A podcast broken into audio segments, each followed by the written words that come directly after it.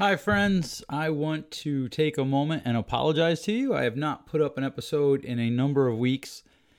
I uh, was not quite sure when the summer break was going to start, and then I just kind of ran out of edited stuff to put up and wasn't prepared. And that's on me.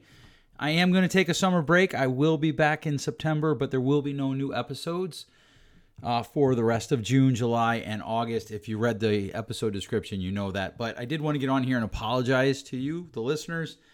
Uh, everything that I do here is is because that you listen, and I apologize that it has taken me this long to put this together. My life always gets kind of busy in the summer, and I had thought that I had said something in an earlier episode, and a listener pointed out that I didn't. And so I want you to know that we will be back in August. Got some great things in the works, some things that we're working on that I think will be very helpful for many people.